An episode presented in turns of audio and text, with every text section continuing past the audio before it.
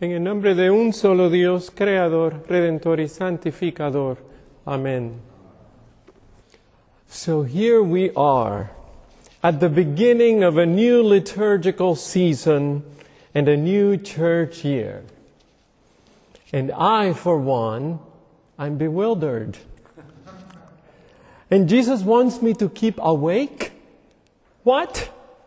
I'm exhausted. And to be quite honest, constantly asking in my prayer, Where are you who brought out of the Nile the shepherd of your flock? Where are you, God? I cry with the psalmist, Oh God, why have you utterly cast us off? Why is your wrath so hot against the sheep of your pasture? My God, my God, why have you forsaken us and are so far from our cry and from the words of our distress? Oh my God, I cry in the daytime, but you do not answer. By night as well, but I find no rest. And you want me to keep awake and alert? I am thankful that scripture writers are not afraid to rage and lament and complain about God's hiddenness. How long will you hide yourself, O Lord? Will you hide yourself forever? This year more than ever, I need Advent, the season that emerges when the world as we know it has changed. When things are no longer the way they used to be. When a cosmic shift has taken place. This year more than ever, I need to enter the Christian New Year in lamentation. I find myself with no desire for Hallmark season's sentiments. Not that I ever have. I need the radical honesty of Scripture. How long will you be angered despite the prayers of your people? Because you hid yourself, we transgressed. I don't feel like pretending that God's apparent silence is just fine. I mean, let's get real, people. The world is not okay. We are surrounded by evil and suffering, and I want God to tear open the heavens and calm down so that the mountains quake at God's presence, as when fire kindles brushwood and the fire causes water to boil. That's right. This Advent, I need to have permission to express the truth of my sorrow. Our culture of denial, apathy, and hedonism is just not cutting it for me. I need God to show up. I need God to restore.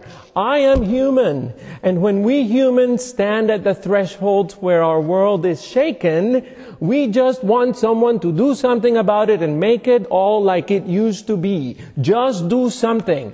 I want to cry like the prophet Isaiah cries to God in the Hebrew scripture lesson for this first Sunday of Advent.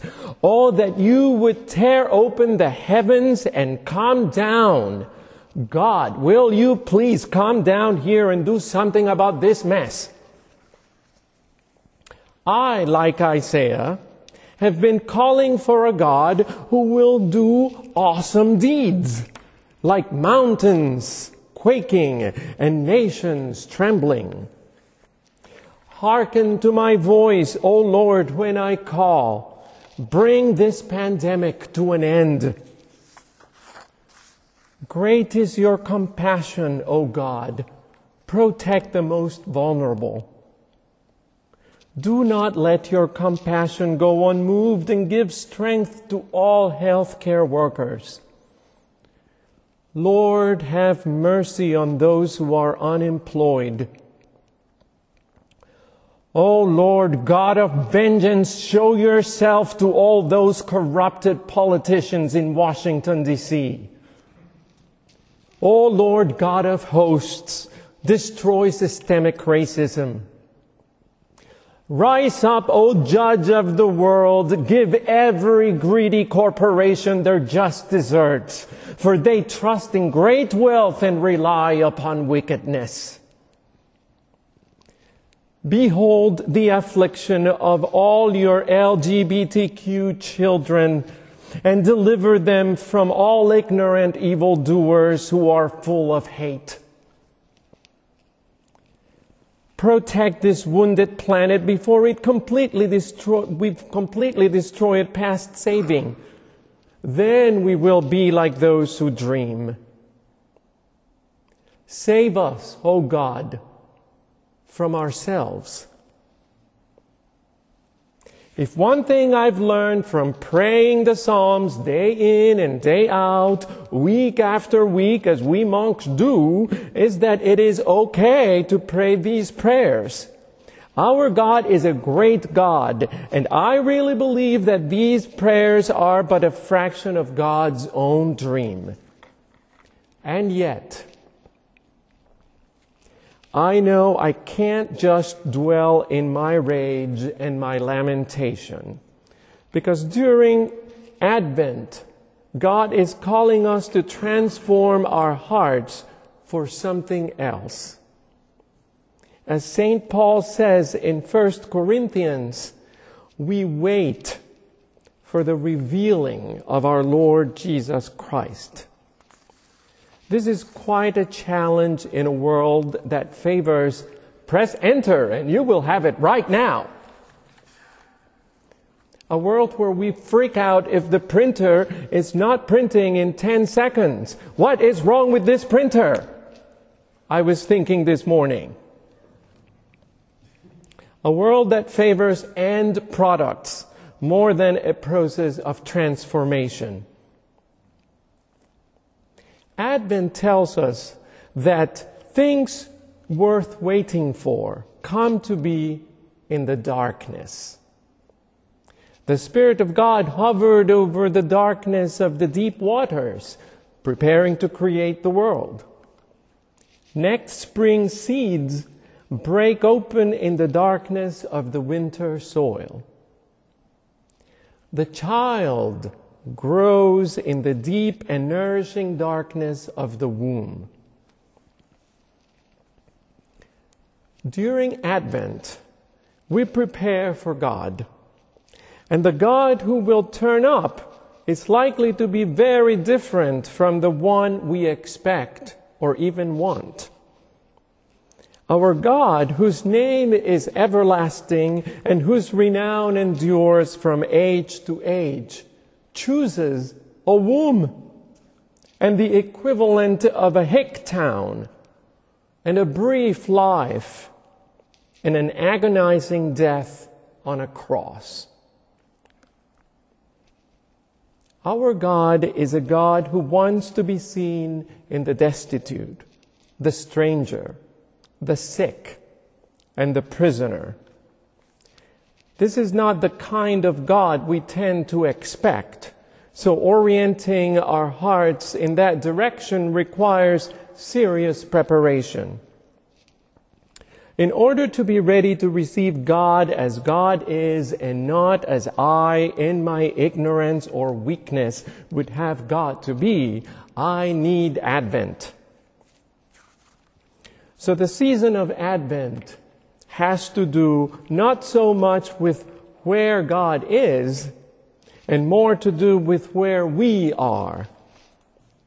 The work needs to begin not so much with what's going on in the world, but with what's going on in us. The truth is that we tend to see people, the world, and God not as they are, but as we are. When I am anxious, the world is difficult and I want to run away. When I am scared and paranoid, other people are after me and become threats. When I have a hard time loving myself and I'm filled with guilt, I see God as a punishing God and may blame and judge others. When we wake up and become aware of what is going on inside of us, we don't project out, project it out onto other people, the world, or God. Christ came. Christ is with us. Christ will come again is all one in Kairos, God's time, the time of the company of saints and of eternal life. Jesus' exhortation to beware is better translated from the Greek as to perceive and has everything to do with opening our eyes to the revelation of Christ's presence here and now. It is this revelation of Christ that transforms our interior life and leads us from darkness to light, and from external appearances to deep insight and wisdom. It is through this revelation of Christ that we can orient our heart to find salvation in meaning instead of achievement in quality instead of quantity, in being instead of doing, and in the power of God within us that can turn all of life whole and good. After all, it is only through our own transformation that we can transform the world. May we pray and be transformed in God's time. May we orient our heart to Christ, who came, who is with us, and who will come again. And may we all have a blessed season of Advent. Que así sea en el nombre del Padre, del Hijo y del Espíritu Santo. Amén.